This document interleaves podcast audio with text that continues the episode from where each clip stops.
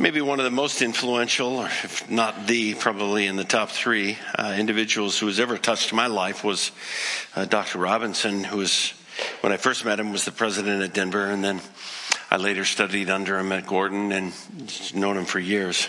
He's since passed away. But one time in our conversation, he told me a story about an ordination that he attended. Now, for those of you who have never attended one of these things, they don't really do them a whole lot anymore. Ordination used to be one of those things where you would bring together some emerging pastor and a group of other pastors would just grill this individual theologically, somewhat in the area of philosophy of ministry, where they would uh, get this official ordination. It usually lasts about two hours. They ask all kinds of things like, what is your millennial position? What is all of your eschatological stuff and how do people get saved and fun stuff like that. One time, as Haddon was telling me this story, he was down in Medford. This is where he started his ministry at First Baptist in Medford. There was a pastor who was almost all done. It was two hours into the thing, and the pastor raises his hand. He goes, Young man, I have two questions I want to ask you. And the first one was, Do you love people? Hadn't, when he was reflecting on it, he said, You know, I remember sitting there, and professors always told me all my life, and you've heard it before, there's no dumb questions. Haddon said this one borderlined on it. He said, You know, do you love people? What do you expect the guy to respond to that? No, I don't love people. I'm getting into the ministry for the money. it's like, well, what are you going to say to that? Do I love people? Well, somehow he came out with an answer that sufficed, and then the pastor asked a second question How do you know if you love people? Haddon, when he was telling me, it was probably 30 years after that event, he said, You know, when I first heard those two questions, I thought those are two of the dumbest questions I've ever heard. He said 30 years later, he says, I think it was those two questions that were the only good ones that were asked that day. Do you love people? How do you know it? Paul tended to agree with that. When Paul was writing to the Corinthian church and they were having some schismic issues in their church, and Paul wrote to them and he said in chapter 13, it really doesn't matter how gifted you are, how rich you are, how giving you are. If you don't love people, your life is worthless. That was his summary. John is approaching it really in the same way, but John's approach is the second question he'll presume the first one. Do you love people? And John comes at it and he says, I'm going to presume that you're going to tell me you love people. The question that John wants to know is, how do you know? Because if we use the definition of the 60s, everybody loved people, especially if you're on LSD, then you really loved people. It's like everyone in the 60s was loving people. Man, it was a great time to be alive. But how do you know? Because if you define love as an emotion, love as something of kind of this emotional feeling or something of this erotic feeling, and we know in the scriptures there's different kinds of love. There's phileo and, and there's eros. But John's asking the question is, is at the end of the day, how do you know if you love people? And I think John would agree that that pastor on that day maybe asked the two most important questions that we need to ask today. And part of the reason is, is because the church has always faced schisms. It has. In fact, he addresses it here in verses 11 through 15. He says, This is the message you heard from the very beginning that you should love one another. Why? Well, because there's some people out there that are like Cain. Who's Cain? He killed his brother. And it seems like we're kind of bent towards hatred. It's like we almost like it. John's writing earlier in chapter 2, he's already dealt with this issue, and he says, There are a group of people out there that said, Oh, I love God. It's people I can't stand. he's like, Oh, I love God, but people in the church, a bunch of hypocrites. And John's point, and I like it, is it is an inconceivable, incongruous position to hold to say, I love God and I really don't like these people. John is just saying, You're a liar. Not to beat around the bush. You're a liar. It's incongruent to say that I love God and hate people. It is, from John's perspective. So he comes back to this issue and he wants to address a really important question, and that is if you hate your brother, you live in darkness. But the reality is, we're called to love, but there's this problem. There's a lack of love and unity. It's been a problem all around the world. If you go to South Africa, apartheid, the word's not used as much as it used to be. It's still there when you go to church on a Sunday morning. If you go to India, there's multiple caste systems, and after 4,000 years, they haven't figured out how, even in the Christian circle, to bridge that gap. If you look at the history of our church and the history of theology or the history of the church in general, you're going to see it, it seems like we like schisms. Uh, the first one coming out of the shoots after Christ was alive was the Gnostics. That was that issue where they were separating the spirit and the flesh. The flesh is evil and the spirit is good. Doesn't matter what you do in the flesh. You can sin like the devil because that's in the flesh and that's already evil. So we can just write that one off. That was a nice thing to do. And then there was the, uh, the Nestorian and then there was the the Arian, and all of these issues came was one favored the divinity of Christ, the other favored the, you know, nature of Christ being flesh, and so they were arguing over those things. They would, church historians would tell you that the church kind of stayed unified for about a thousand years. It's a long time, but in 1054, the church split.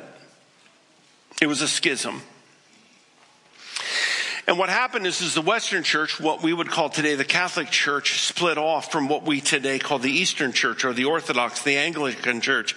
And, and they split and they didn't like each other. They chose separate Easters. They chose a lot of different things. But it, it was for the first time that the church really had two major rivers. And then on the western side, those of us who are from that side, most of us in this room, from the Catholic side, then in the 1500s came along another schism or another split. We don't use that term, we use the Protestant Reformation. Why? Because we liked it. I mean, none of us would want to say, I love a schism.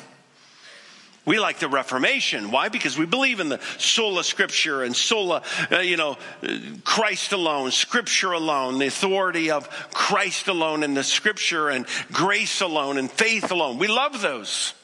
The reality is, it was a schism. I was telling somebody not too long ago in a discussion, he said, one of the sad parts of my heart is that I've pastored the church 38 some years, and the entirety of that, the church has fought over worship. It's not been a year that I have pastored that there's been at peace and rest in the evangelical, broader Christian community about worship. We've been fighting over it. The only thing that kind of medicates my heart is when I began to study this issue, I found out we've been fighting over it for 500 years. It's really sad. In fact, during the very Reformation that we kind of like, there was a great Reformation and a great movement of God in the area of worship. It was for the first time that the church moved out of the Psalter, that is singing the Psalms. But if you did that, like Martin Luther, you were a heretic. And they wrote him off and they would stand at the back of his church services and protest him because he was singing songs that came from somewhere other than the Bible like how great thou art or you know or a mighty fortress and those kinds of songs that we sing today and say oh they're the sacred songs. Well there was a day those were the heretical songs. Isaac watts i love this story. Isaac came into his dad's office. He was a pastor one day and he came into his dad's office and said dad the, the music in our church is boring. And his father said to isaac well then write new music and Isaac went home and he wrote his first hymn. And for the next five years, Isaac Watts wrote a new hymn every weekend. Did they love it? Oh no. They would stand at the back of his church service, their arms crossed he wrote a song about it, not he, but it was a song. I can't remember. You can look it up on uh, Google and text me, and then I'll know it in about 30 seconds. Um, but uh, we're marching to Zion. Remember that? We're marching to Zion. Beautiful, beautiful Zion. Look at the second verse. Let those who refuse to sing who never knew their God. It's been sad. It's almost as if the church likes fights. It's almost as if they thrive on them. John understood that. And that's why he said, My friends, if you're a follower of Christ, I want you to love like Christ. Now, mind you, that's a big and a very, very significant statement because they were debating over the nature of Christ. And if there's anything that gives us powers, like, I'm fighting for the truth of Christ. And John would say, that's great, but it doesn't give you permission to hate people. Nothing does. And so, in answer to the pastor's second question, John would agree. I think it's a critical question to ask, and it's one I want to ask with you this morning. Not, do you love people? Most of us would say, well, yes. And maybe the honest ones would say, I love some people. But John's question is this How do you know? How do you know that you love people? And that's why he wants to answer it. In verse 16, he says, This is how we know what love is. This is how we know whether or not you're really loving people. And he starts off with a hard one Jesus Christ laid down his life for us, and we should do the same for our brothers. What John tells us is that love has nothing to do with a feeling, it has nothing to do with emotion, it has nothing to do with words. It has everything to do with actions. And that is, are you willing to sacrifice for people? Are you willing to do something where you lay down your life, where you suspend your desires, where you obligate yourself, where you allow somebody else to demand something of you or to ask something of you? Because if I tell you I love you, what I'm giving you is permission. If indeed John says that to love somebody is to lay down your life for them, then what I'm saying is if I love you, then I'm saying to you, you have the freedom to request something of me, to ask me to act, to love you, to tangibly serve you. Now, if you walk out here and there's somebody out there with a sign that says, you know, need help, need money, eh, whatever the case may be, and you throw them a couple of dollars, you may in the moment feel better, but you're not loving them. Not at all. Because two bucks, I'm sorry, there's not a person in this room that two dollars is sacrifice. You may placate your emotions, but you aren't sacrificing anything. You're giving up two bucks. To be quite honest with you, it's not going to touch your life. There's not one decision that you're going to alter because you gave up those two dollars. Now, if you go out to this person and you say to them, hey, you done living on the street? You finished? Because if you are, I will take you home today. I have a spare room. I'm going to put you in it. I'm going to care for you. We're going to get you some new clothes. I'm going to teach you how to live in this society. It's not easy, but I'm going to, I'm going to love you and I'm going to care for you. And we're going to get you a job and I'm going to help you to design a budget and we're going to save up some money. We're going to get you into an apartment because those days on the street, they're done. You're coming with me. And if they say yes to that, my friend, now you're loving somebody because that would be a sacrifice. It would alter your life. If you did it, some of you'd have to cancel some vacations. If you did it, some of you are going to have some things in your home that get broken. But John wants you to understand when you ask the question, how do I know if I'm loving anyone? The first thing he starts off with is, are you willing to sacrifice for people? And secondly, are you willing to make it personal? He goes on and he says, We ought to lay down our lives just as Christ did for what? Our brothers. And see, love is not a word, it's not a, it's an expression of I love you. It's looking into the eyes of a person and say, I love you. It's making it personal. It's serving someone. It's helping someone's life get better. And he says later, if you find a brother in your midst and that person is without and you have it, I mean, what kind of individual are you that you can walk by a brother, a person you know that's in need, you having everything you need and walk by and not be moved by that person at all? You don't know God. But love is personal. It means that it's going to have a name attached to it. It means that it's going to demand my energy. It means that it's going to demand my talent and my life and my sacrifice. It means there's going to be somebody that I serve. I'm not going to sacrifice for inanimate objects. I'm not going to sacrifice for an ideal. There's all kinds of people nowadays that are fasting for something, they're protesting something. That's not love. Love is taking food that you have and giving it to a person who doesn't have it. Love is taking some resources that you have and helping another person. Love is finding a widow in our church and saying, I'm your guy. If you have a need that's broken in your house, you call me. Here's my phone number. There's never a time you can't call me. Water breaks in the middle of the night. I'm your first call. That's loving. Why? Because it's being willing to give up sleep. That's sacrifice but it's willing to be personal. I know your name and I want to know your needs. When God says he loved the world, he didn't send Christ indiscriminately to no one. He sent Christ to people.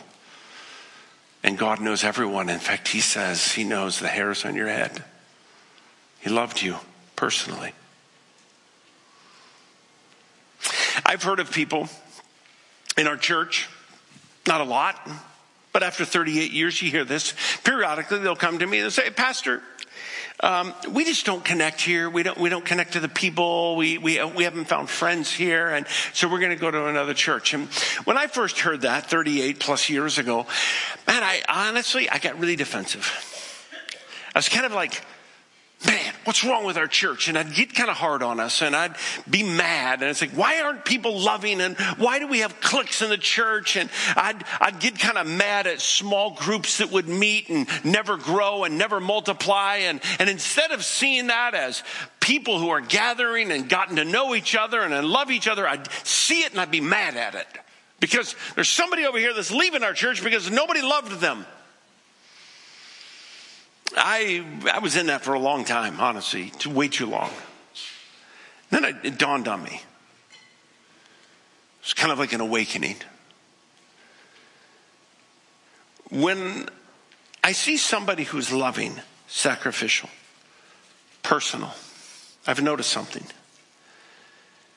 They've never come to me and said, Pastor, I'm disconnected from the church.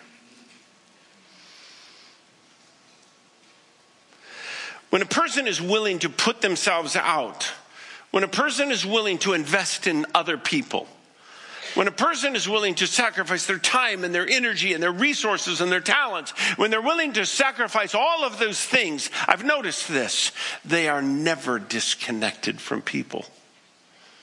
In fact, most of them would say, I probably have too many friends. Now, I'm not trying to make you feel guilty if you feel disconnected, but I am going to challenge you. I have never met a person who says, I am sent here by God to love these people. I am sent here by God to sacrifice on behalf of this body, on behalf of this community of faith. I am sent here by God to give of myself and to personally meet needs and to put the needs of other people ahead of myself. I have never met a person who makes that goal over time feel disconnected. In fact, what I've noticed is they have people flood to them. They have people who love to be with them. Maybe that's John's point. When you love like Christ, people love to be with you. Third, John tells us that love is indiscriminate. And what I mean by this is it doesn't have boundaries put on it. If you look over at chapter 4, verse 10, he makes this statement this is love not that we loved god but that he loved us and by the way he sent his son as an atoning sacrifice for our sins now what does that tell you it means this god didn't wait till you got pretty to love you he didn't wait till you got your act together. He didn't wait till you quit drinking. He didn't wait till you got off weed. He didn't wait. He didn't say, you know what? You get off weed or I'm not going to die for you. He didn't say that. He didn't say anything. In fact, he said, I love you. While we were still sinners, Romans 5 8, God, what? Sent his son to die for us. Now, it's easy to love people like us. It just is.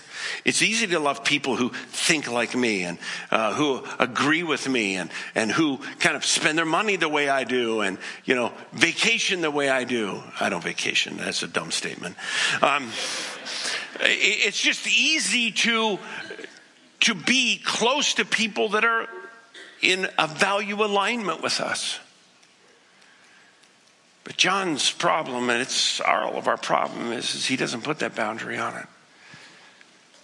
In fact, he tells us who God loves, and that's our model.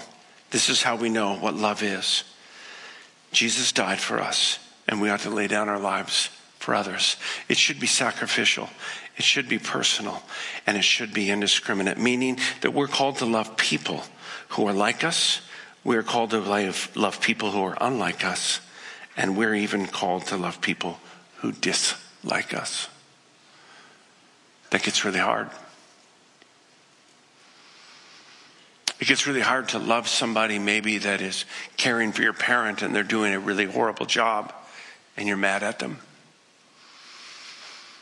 It's really hard to love a person that, that snaps at you and shames you and says things to you that are hurtful and they have no intention of loving you. They just frankly are mad at you and they don't care how badly they hurt you. And then God has the nerve to say, Yeah, go love them. Yes. If love is an emotion, if love is a feeling, I am never going to make it. But if love is sacrificial and it is personal and it is indiscriminate, then John tells me, Mark, you can love like Christ. You can love people with no boundaries.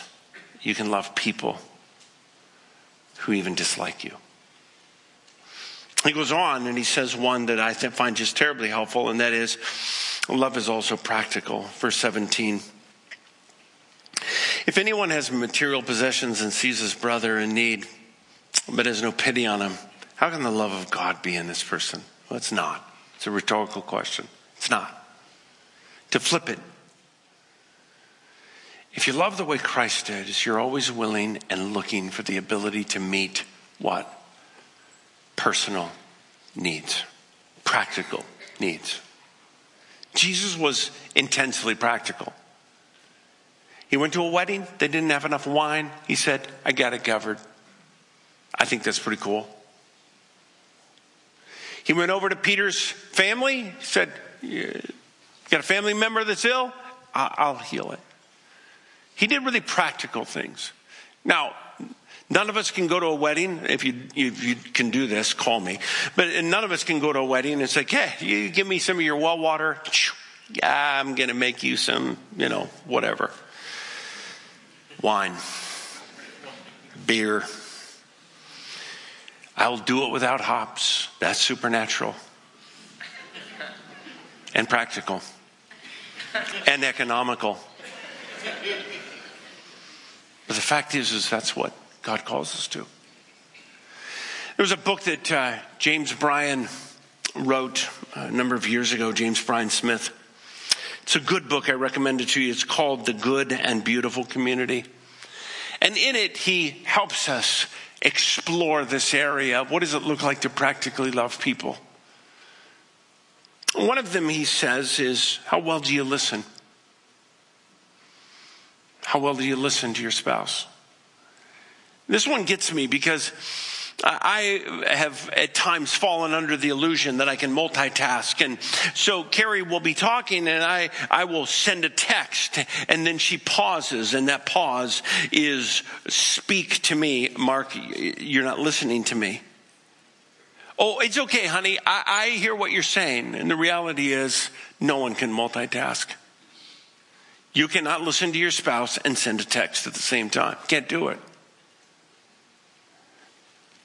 And there are times that I've been called up short by my wife because I tell her that this text is more important than her. And in that moment, I'm not loving her at all. I'm telling her she is second to anyone else that I think I want to get this text sent to. I just need to get this out.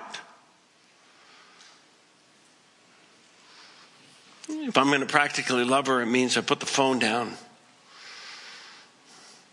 It means that I don't pick it up. It means that my eyes are focused and my ears are open if I love her. Because love is practical. Periodically, uh, Carrie will say something like, hey, let's let Annie choose the movie tonight. And um, whenever she makes that suggestion, I know uh, it's going to be a long night. Um, there's really only about three movies that Annie might choose that I like. And the reality is, she falls in a genre that I really don't appreciate um, animation and musicals.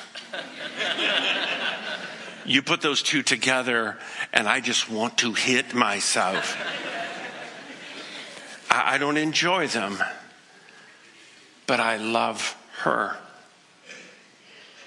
So if I'm going to love her, and you may say, oh, this is so trite and small, you try watching a musical. now, some of you are like, oh, please. Great. To God be the glory. There's going to be a place in heaven for you. I just probably won't visit you. We can meet at a coffee shop somewhere else. But some of those times, and this is maybe where it gets to the real practical, it's like, wait a minute, we can make love so lofty and we're going to save the world and we're going to end homelessness. Why don't you try choosing to let somebody else choose the movie and delight in being with them? Why don't you try going to the office and making the coffee instead of uh, expecting somebody else to make it? Why don't you go into the coffee or the break room at the office and clean up after yourself? I'm not talking about anybody. but seriously, do you always expect somebody else to pick up after you? Do you always expect your spouse to be the one who cleans the house? Is that above you? Or do you love them? Have you ever thought of going to the worship leader and telling them, you know what, I really don't care what songs you sing? I don't. I just want you to know when I come, we can sing Yankee Doodle Dandy and I'm going to worship God. I really don't care. Never feel pressure to have to please me. What if we gave each other permission? I'm going to love you. And what that means is I'm going to obligate myself to you with no demands from you. I'm going to love you. What a place the body of Christ would be.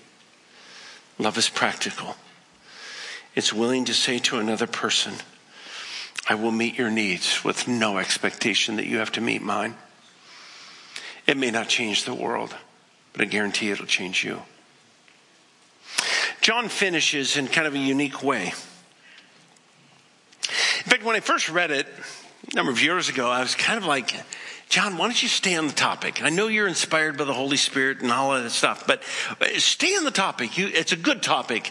Love like Christ. I like that topic. It's hard. It's hard to do, but it's, it's clear. And he starts and he goes here at the end in verse 21. He says, Dear friends, if our hearts do not condemn us, we have confidence before God. And I didn't get that. Me neither. your phone ever just talked to you? She just told me you're unclear in your message.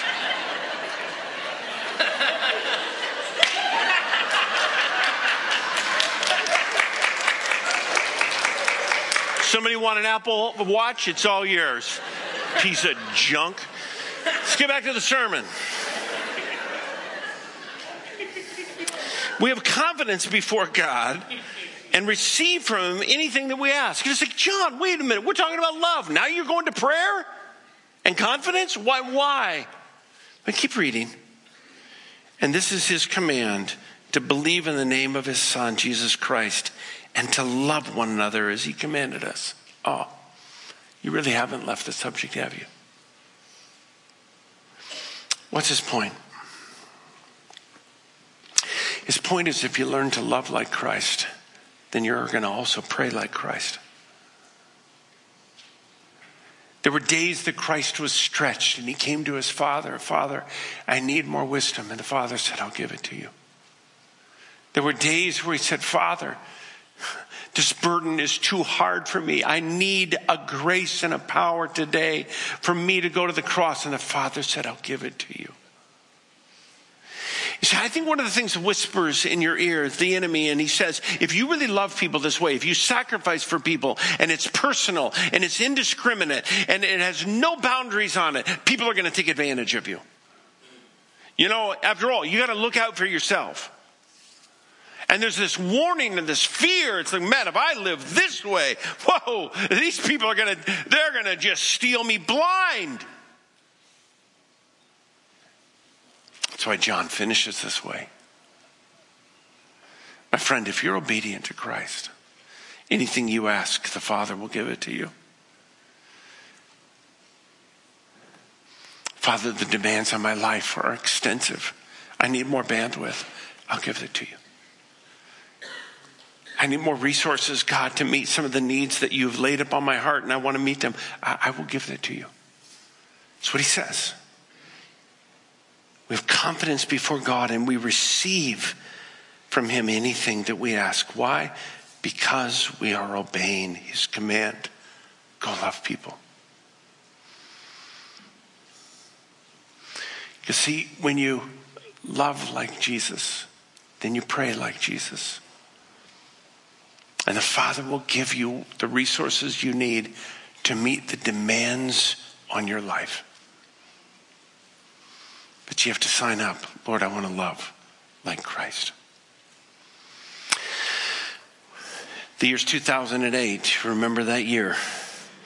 It's the year that President Obama was elected, and Philip Yancey, one of my favorite authors, was in India. And when he was in India, he was speaking to a number of people, and one of the scholars came up to him and said, and I quote, You Americans are amazing people.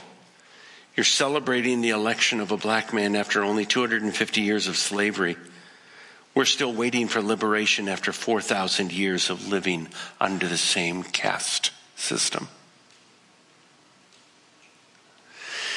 If you follow the history in India, you'll note that the early missionaries, when they came into India, targeted the Brahmins. They're one of the highest caste. And their theory was this that if they reach the Brahmins, it will trickle down to the other castes and it will transform the country. It never has. And so there's a work that God is doing in India. It's called All for India. But it's not starting with the Brahmins. It's going to the 50 to maybe even 60% of those in the caste systems that can't go into the temples, that aren't allowed to worship, and they're ostracized because they're of the wrong cultural caste. And Yancey came back and he reflected and he thought to himself in 2008 and then again in 2020, where uh, conservatives, evangelicals were saying, oh man, we're losing the White House, we're losing power, and the liberals are winning. And Yancey said, maybe we need to look at this differently. Maybe we're thinking the way the old missionaries used to think that we have to be in the top and let our power trickle down.